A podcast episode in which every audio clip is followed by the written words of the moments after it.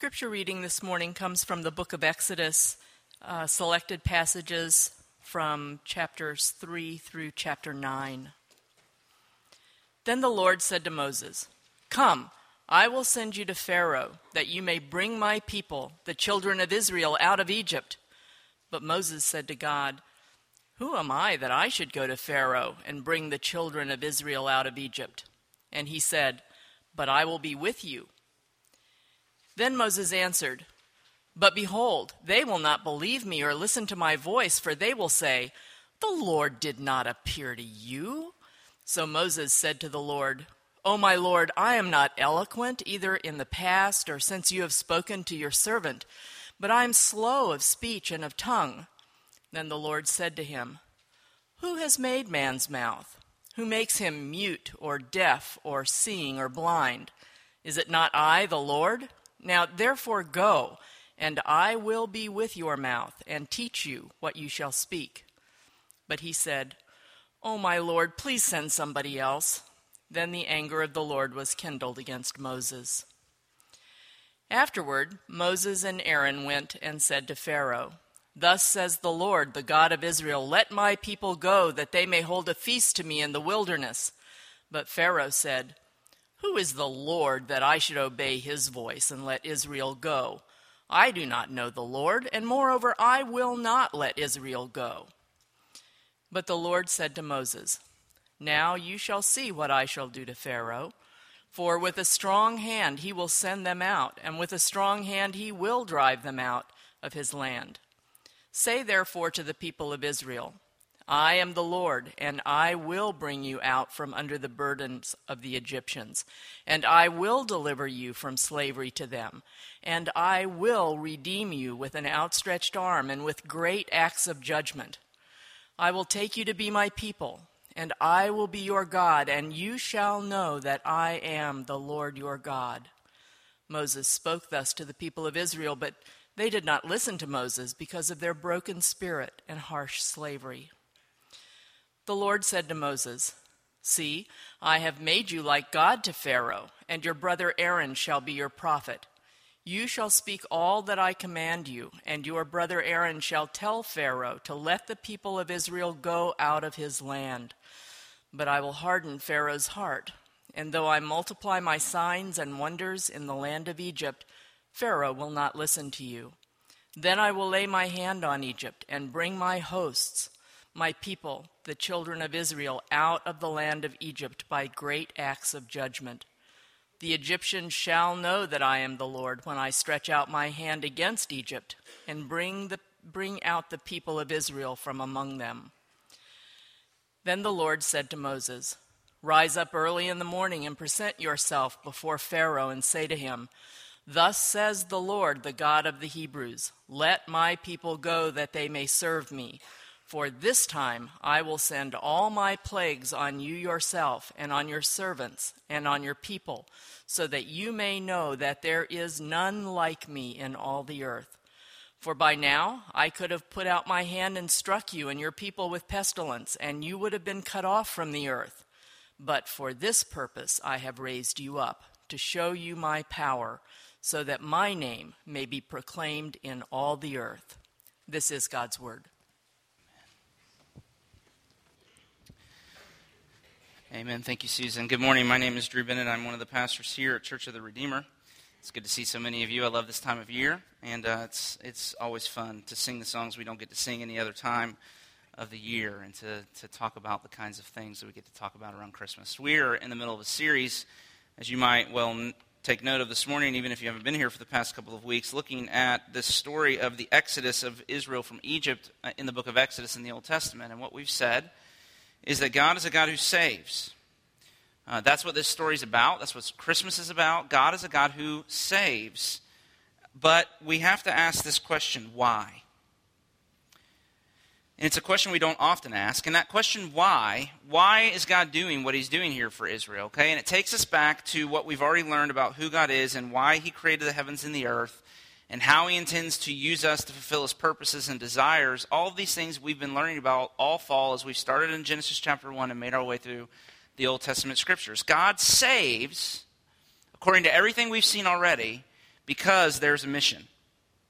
Now, do you remember what the mission is?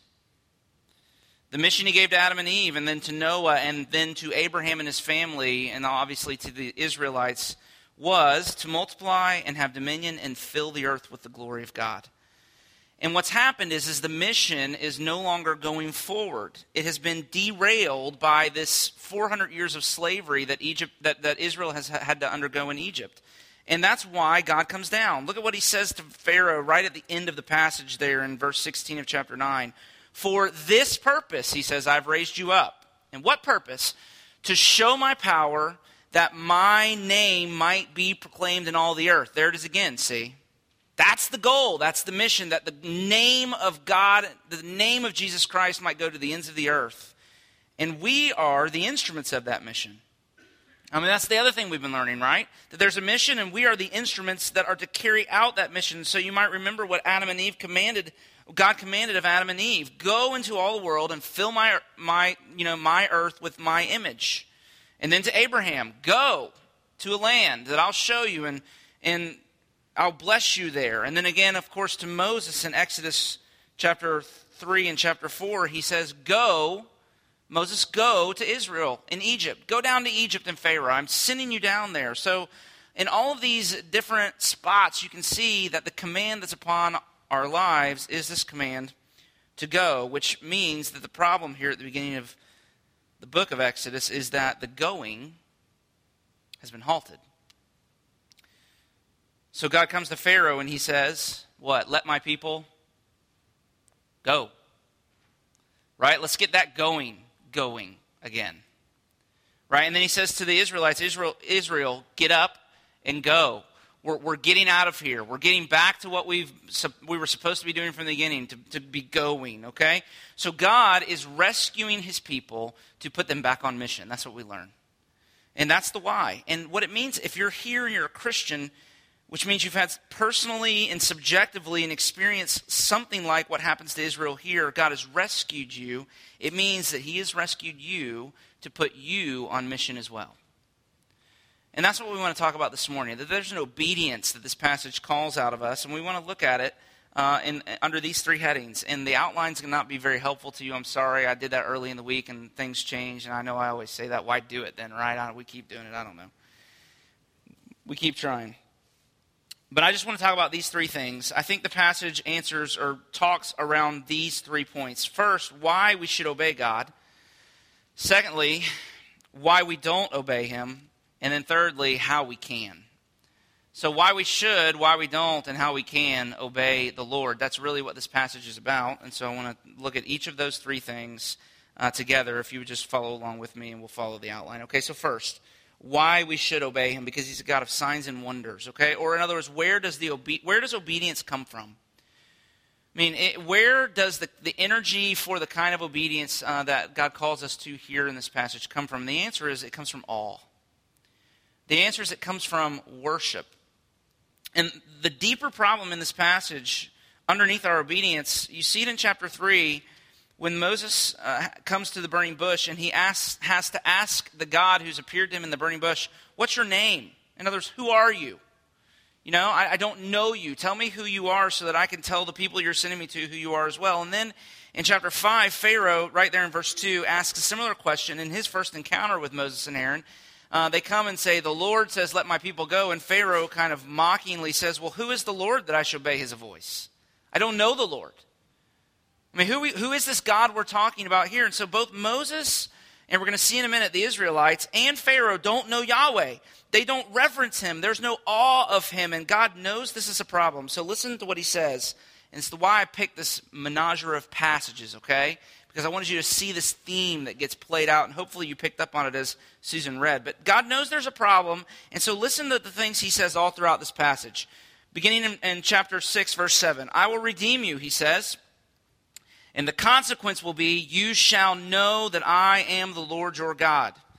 Then again at the beginning of chapter 7, I will harden Pharaoh's heart, the Lord says, and though I multiply my signs and wonders in the land of Egypt, Pharaoh will not listen to you. Then I will lay my hands on Egypt, and the Egyptians will know that I am the Lord. And then, obviously, as we've already read, verse 16 of chapter 9, but for this purpose I've raised you up to show my power that my name might be proclaimed in all the earth. So, if you're here this morning and you're not a Christian, or it's been a long time since you've been in church and you've maybe got a lot of questions, this is a great place for you to start because the first question you have to answer is Who is God? What's He like? And those are the questions that this passage is meant to answer. And that's why each week this Advent season we're highlighting a different attribute or characteristic of God of God. And so we've we've spent time meditating on the fact that he's patient, that he takes 400 years to come to the rescue. Right? We've talked about the fact that he is present even in painful situations where it may feel like he's a million miles away. He is God with us. And now this morning we're going to look and see that God is powerful. I, for this purpose, for this purpose, I have raised you up to show you my power, he says to Pharaoh. So, this is a passage about the power of God meant to elicit awe and ultimately obedience. The God of the Exodus is not someone to be trifled with. You don't play games with a God who does these kinds of things. You worship him and obey him. And in these chapters, Yahweh is putting his power on display to win the worship and obedience of his people and of Pharaoh and of Egypt in the entire world. And really, the story, you, th- you thought the, the, the, passage was a really long passage. It was really a short, condensed version of about nine chapters of Scripture in the book of Exodus, and we don't have time to read the whole thing. So, just to make sure we're all on the same page, let me summarize kind of what happens here. God is sending Moses to have a showdown with the most powerful man in the known world. Not even a man, really. More like a God on the earth. That's what Pharaoh considered himself and what the people considered him. And yet, God is coming to wrestle Israel away from Pharaoh's grasp and, in the process, to prove his power and supremacy over Pharaoh and all of the other gods of Egypt. And this wrestling match takes the form of a series of 10 plagues. And maybe you've seen the Charlton Heston movie or the Prince. Somebody, it was, it was interesting to see the, the uh, the uh, generational divide. We were in our pastor's meeting, and one of the older guys in the meeting, when I say older, I mean like, you know, maybe 50, so not old by any stretch, but just a little older. He said, I can't read this without thinking Charleston Heston, Charleston Heston. And I said, yeah, not me. I can't, I can't read it without thinking Disney Prince of Egypt, right? So whether it's Charlton Heston or Prince of Egypt, You've probably seen you've probably seen this at some point, okay? 10 times God sends Moses to Pharaoh demanding that Pharaoh release Israel. And each time Pharaoh refuses, so God sends a plague. He sends some sort of natural disaster to humble Pharaoh and to prove his power and supremacy. So the first plague in chapter 7, uh, Moses stretches out his staff, and the Nile River turns to blood. And still Pharaoh won't let the people go. And then comes the second plague frogs.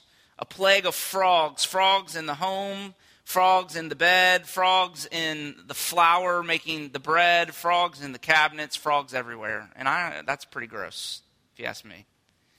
And then after the frogs, a third plague of gnats or something like fleas or mosquitoes that would bite and aggravate people. And then a fourth plague, a swarm of flies, probably something like a, a fly that, like a horse fly, that would also have a bite or a sting that would just drive, drive you crazy. And then after the flies, the fifth plague, which, which was the death of all of the livestock in Egypt. And so all of the, the cows and the sheep and everything that they would eat fell dead in the, uh, in the fields. And then after the death of the livestock, the people broke out in boils, something like a painful skin rash that would, you know, fester and, and be pretty gross and painful. And then the seventh plague in chapter 9, hail and fire that fell from heaven, destroying all of the houses and the rest of the animals in the fields. And by this point, Pharaoh is desperate and tells Moses that he will relent and let Israel go.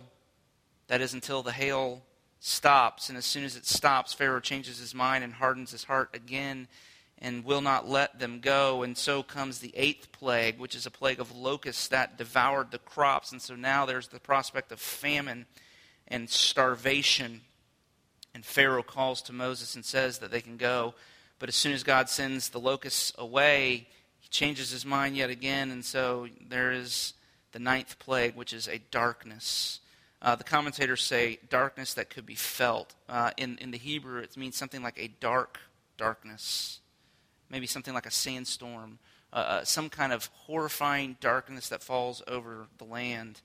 And one last time, Pharaoh agrees until it's light, the lights come on again, and then he changes his mind yet again. And then comes the climax, which is the tenth plague, and we'll look at this in detail next week. But it is uh, that God that God slayed every firstborn son in Egypt. And finally, Pharaoh realizes we can't keep going on like this. And he lets the people go. And there are two technical terms that are very important to understand uh, and, and to understand the reason for all of this. In chapter 7, and I put them there for you, chapter 7, verses 3 and 4, the Lord says, I will harden Pharaoh's heart, and though I multiply my signs and wonders in the land of Egypt, he will not listen to you. And so the plagues that God sends are signs and wonders. And let me explain what each of those things mean. The Hebrew word wonder is from a root which means something like beyond the ordinary or miraculous. It refers to a miracle. So the plagues in Egypt, though they might be explained by natural causes, and people have tried to do this, right? In other words, silt, silt getting into the Nile, turning the Nile red, which would destroy the ecosystem of the river, sending the frogs out of the river, and then heaps of dead frogs attracting flies and insects, and insects leading to disease, and so on and so on, right? You can see this. These, the, what, what, what that word wonder preserves is that these things, according to Moses, who's writing this, are a result of the direct supernatural intervention of God as displays of his power and might. So when you read the Psalms, for example, you come across this word wonder, and what the Bible wants you to, when you come across the word wonder, it wants you to think miracle. God's wonders are his direct, miraculous, powerful intervention into human history to bring salvation. Okay, but then there's the Hebrew word sign. These are signs and wonders. And that word sign means that the plagues were not simply naked displays of power, they were strategic in the sense that they carried with them certain theological truth. They were pointers, right, to a truth or, or an explanation that God wanted to convey. So in the Gospel of John, for example, Jesus' miracles are often called signs.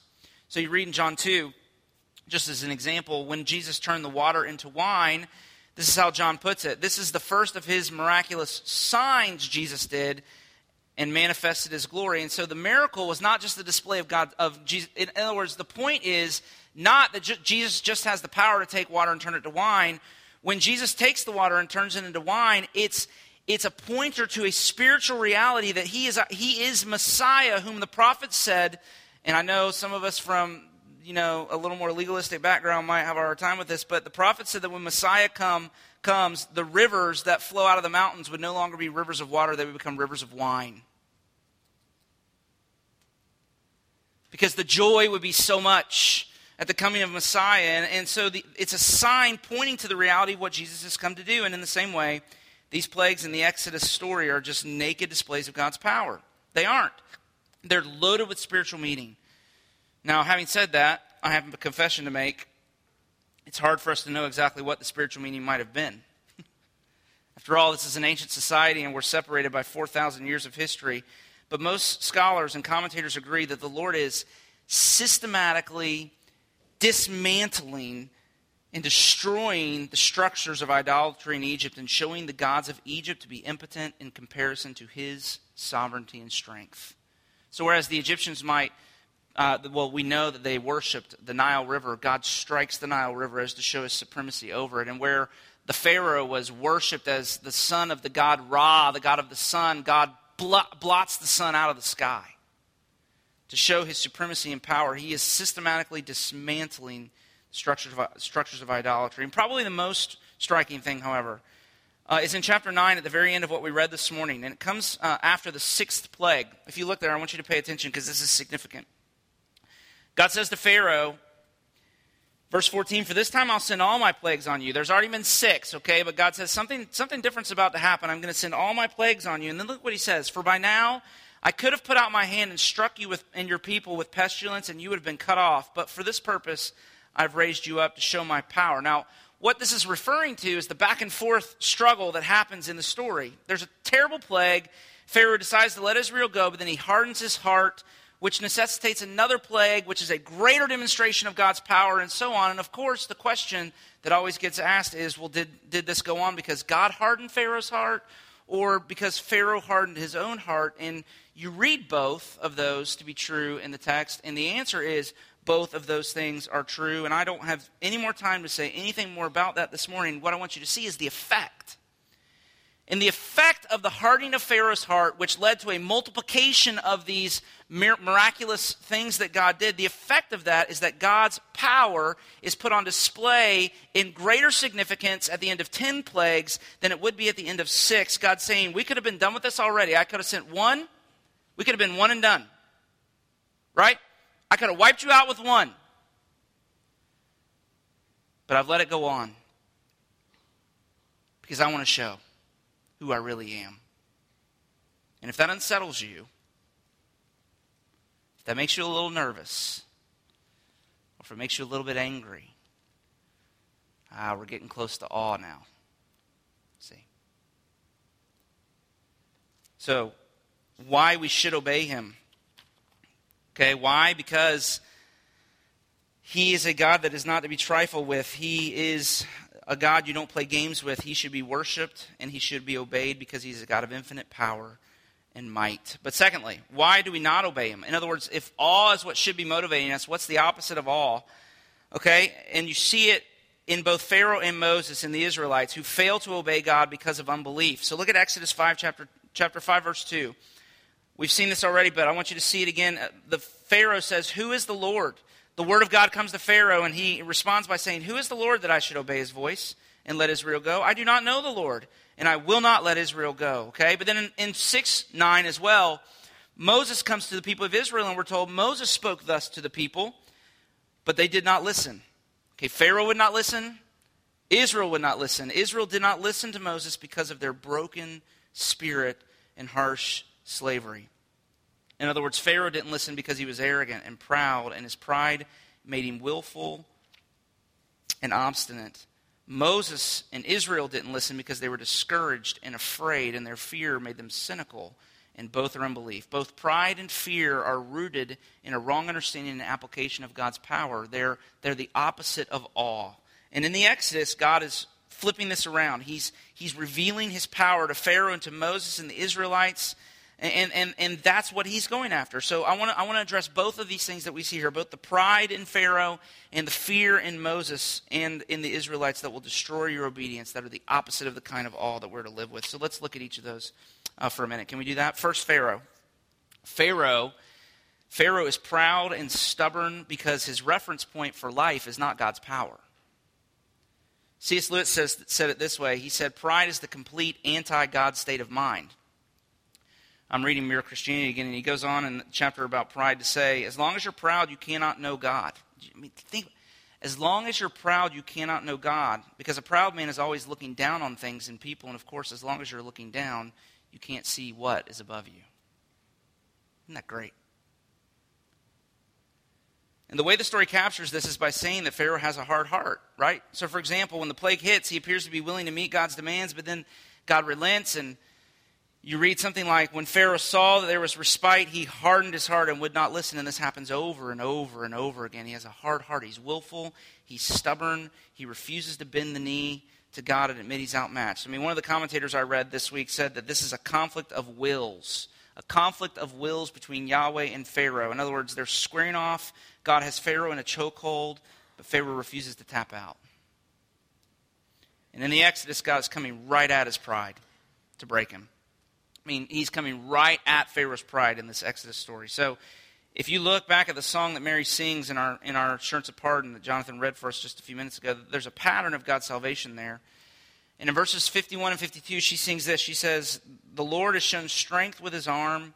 He has scattered the proud in the thoughts of their hearts. He has brought down the mighty from their throne. So, in other words, what Mary says is she's contemplating what God is doing in, in the incarnation. And she says, that the power of God that he puts on display in the plagues and in the sending of Jesus into the world is meant to do just that. He's working to thwart Pharaoh's power, or at least Pharaoh's perception that he actually has power. And that, that phrase, he scattered the proud in the thoughts of their heart, means that the problem with having power Right? The problem with being on top is you can begin to think that you really are in control of your life. Your heart can come to really believe that you are the center of the universe and that everybody else exists to serve you. And when that happens, what happens? I mean, what happens when that happens? Well, you begin to act like Pharaoh. And most people with power do, apart from a supernatural encounter of God's grace. So, see, if you, if you do not know God's power, if his power is not the reference point for your life, you'll look to your own power and resources. You'll go through life trusting in your own strength to make things happen. And that's what the Bible means when it, when it talks about unbelief. And here's what will happen it'll make you impatient, it'll make you stubborn and willful. Right? Do you know what I mean by that? Do you know what I mean by willful? You've experienced this with people. I promise they push, push, push, push, push until they get what they want. Nobody? Okay, well, talk to me about that later right? If you don't know God's power to save, you're going to go through life relying on your own strength. You'll be a bully, just like Pharaoh. You'll use people. You'll take advantage of people to get power or to keep power or to get more power, just like Pharaoh.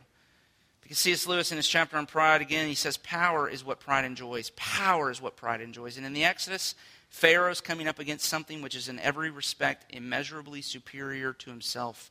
And that's a real problem for him because he has never met someone he can't manipulate or control. That is, until Moses and Aaron walked into his throne room. And God makes his power known to banish all pride and arrogance because pride is spiritual cancer. He works against the proud, we're told. He scatters the proud in the thoughts of their hearts. In other words, he makes them feel their weakness. That's what this whole thing's about. God is wrestling Pharaoh into submission to prove to Pharaoh and to Moses and to the Israelites and to the whole earth that he, among all gods, is to be worshiped and obeyed. And so the first reason we don't obey is because we're proud. Like Pharaoh, pride is the opposite of all. But don't miss, okay? There's a lot of you in the room who are thinking, man, I'm off the hook because that's definitely not me, but I'm going to catch you right here. Okay, then there's Moses and the Israelites. Okay, let's stick with Moses for just a second. Moses, this whole bit here in verses in chapters 3 and 4 is just remarkable. Moses is afraid and doesn't want to go to Egypt because his reference point for life is not God's power either. So look at the exchange there in verses in chapters 3 and 4, okay? God comes to him in the burning bush and says, okay, first of all, God in a burning bush, okay? Can you just get that in your imagination for just one second? A bush. There's a voice out of a bush. I'm sending you to Egypt. And what's Moses' response? Lord, who am I that I should go to Egypt? Right? Let me translate that for you. That's not this false modesty. That's, I can't do that. You got the wrong guy. You got to be kidding me. No way. Absolutely. Nope. Nope. Out of the question. The Lord comes to him and says, Moses, I'll go with you. Then Moses just starts to get whiny. Okay? But they won't believe me. I'm not a good public speaker. Please send somebody else, right? And at first pass, it may look like Moses is being humble. Let me just clarify this is not humility, it's unbelief. And I know it's unbelief because the Lord doesn't pat him on the back and say, There, there, Moses, you've got to believe in yourself, right? Stuart he didn't have a Stuart Smalley session with him or anything, okay? What we read is no, look at what the text says. Verse 14 of chapter 4. The anger of the Lord was kindled against Moses. And why is God angry? He's angry because he's already said, I will be with you. And what more does Moses need? Who has made man's mouth? Is it not me? Is anything too difficult for me? In other words, I am the God who made the world out of nothing. I can snap my fingers and wipe Egypt off the map. I can put my words in the mouth of a donkey. I can surely put my words in your mouth. And yet Moses persists in his unbelief, and his unbelief is, is wrong because he's only accounting for his own deficiencies and not for God's strength to make up for those deficiencies. And then you have the Israelites, who were told did not listen to Moses because they're broken spirits and harsh slavery in chapter 6, verse 9. And that just means that the hardness of their circumstances have made them cynical. They've just been crushed by life and they don't believe anymore. They don't care anymore. They've lost all hope. Their reference point is not God's power to save, it's the reality of their slavery. And what happens when that happens? My friend Paul Miller, in his book on prayer, he says it's like being unable to move, unable to dream. Our hearts shut down, and we simply begin to show up for life because, I like the way he says, because most days it's just hard to get out of your pajamas. Pride is unbelief. It's the anti God state of mind, but so is despair and cynicism and self pity. They're the flip side of pride. And in the Exodus, God is coming right at their fear and cynicism. Listen to Mary's song again. Pay attention to the pattern. Luke 151 and 52. He has shown strength with his arm. He has scattered the proud in the thoughts of his heart. He has brought down the mighty from their thrones. But listen, and exalted those of humble estate. He has filled the hungry with good things, and the rich he has sent away empty. Now, here's the question Who does God work against? Proud, the mighty, the rich. Who does he work for? The humble, the hungry, the weak, the poor. Now, you tell me, if that's true, is it good news or is it bad news to be weak and needy and in over your head? Is it good news or bad news? There you go. Hey, we got an answer. What's up? Okay, does weakness and need disqualify you or do they qualify you?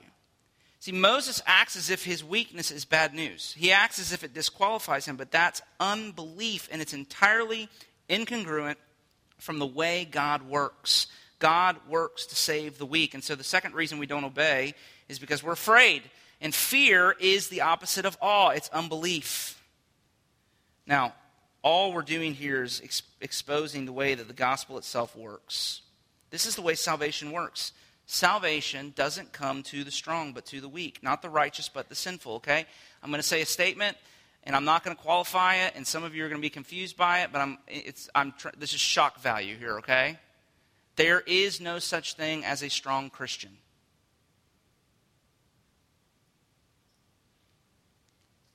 That's a contradiction in terms. Only screw ups and sinners can be, can be Christians.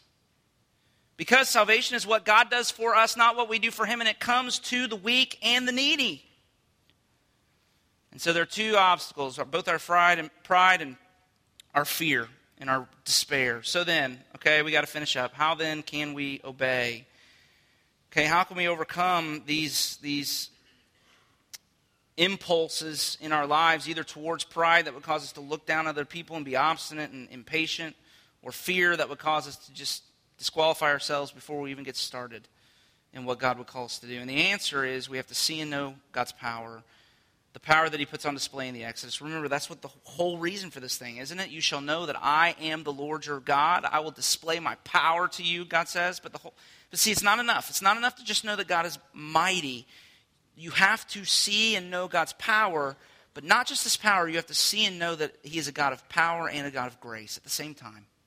It's not enough to just know God is mighty. You have to know that he is mighty to save, as the prophet Zephaniah says. And that's what Christmas is all about. Listen, when the prophet Isaiah prophesied about the coming of Messiah into the world, he said these famous words, and you, many of you could probably quote them with me. He said, For unto us a son, a child is born, unto us a son is given, and his name shall be called, anybody? Wonderful Counselor. And that Hebrew word translated wonderful isn't an adjective. It's interesting. It's actually a noun. It literally means he will be a wonder. And there's that technical term used here in Exodus to describe the miracles God's performing in Egypt in order to deliver Israel from their slavery. The coming of Jesus into the world is the direct, supernatural, powerful intervention of God into human history to work salvation for his people. And in Luke's account in his gospel, which we read also at the beginning of our service, the angel Gabriel tells Mary that she's going to have a, a, a son, and Mary, uh, you know, says, Well, how will this be since I am a virgin? That's impossible. How's that going to happen? And Gabriel's response is this that the Holy Spirit will come upon you, the power of the Most High will overshadow you, and the child to be born will be called Holy, the Son of God, for nothing will be impossible with God. Jesus' birth is a miraculous display of God's power. He is born of God, He is the Son of God. It's a title which refers to his divine origin and power, but here's the thing but he's a baby. Fullness of God and helpless babe, as the Getty hymn goes. And that's significant because what you see is in the incarnation, the power of God is wrapped in human frailty and weakness. And that's something completely different. In Exodus, God saves by showing his power, but in the gospel, he saves through power and grace. He saves by losing power, actually. He becomes weak because he is not just a God of power, he's also a God of grace. And that, see, that's where the awe comes from, at least for me. Is to see this God of infinite power becoming a lowly child And that's why, see, that's why Mary sings that the strong and the mighty are brought down and the humbled are exalted, okay? Because think, what does Christmas do to pride and boasting? What does Christmas do to pride and boasting? Well, in the incarnation, God gives up power and becomes weak to show the strong that human strength can't save. The gospel dismantles all of the arrogance and boasting of the proud by showing the inadequacy of human strength and human righteousness. The kingdom of heaven doesn't belong to the strong, and to the rich, and to the connected. It belongs to the poor in spirit. And that means, on the one hand, I should be suspicious of the things that make me strong. And on the other hand, I should rejoice when God begins to thwart me and make me more dependent upon Him. But listen, what does Christmas do to our fear and insecurities?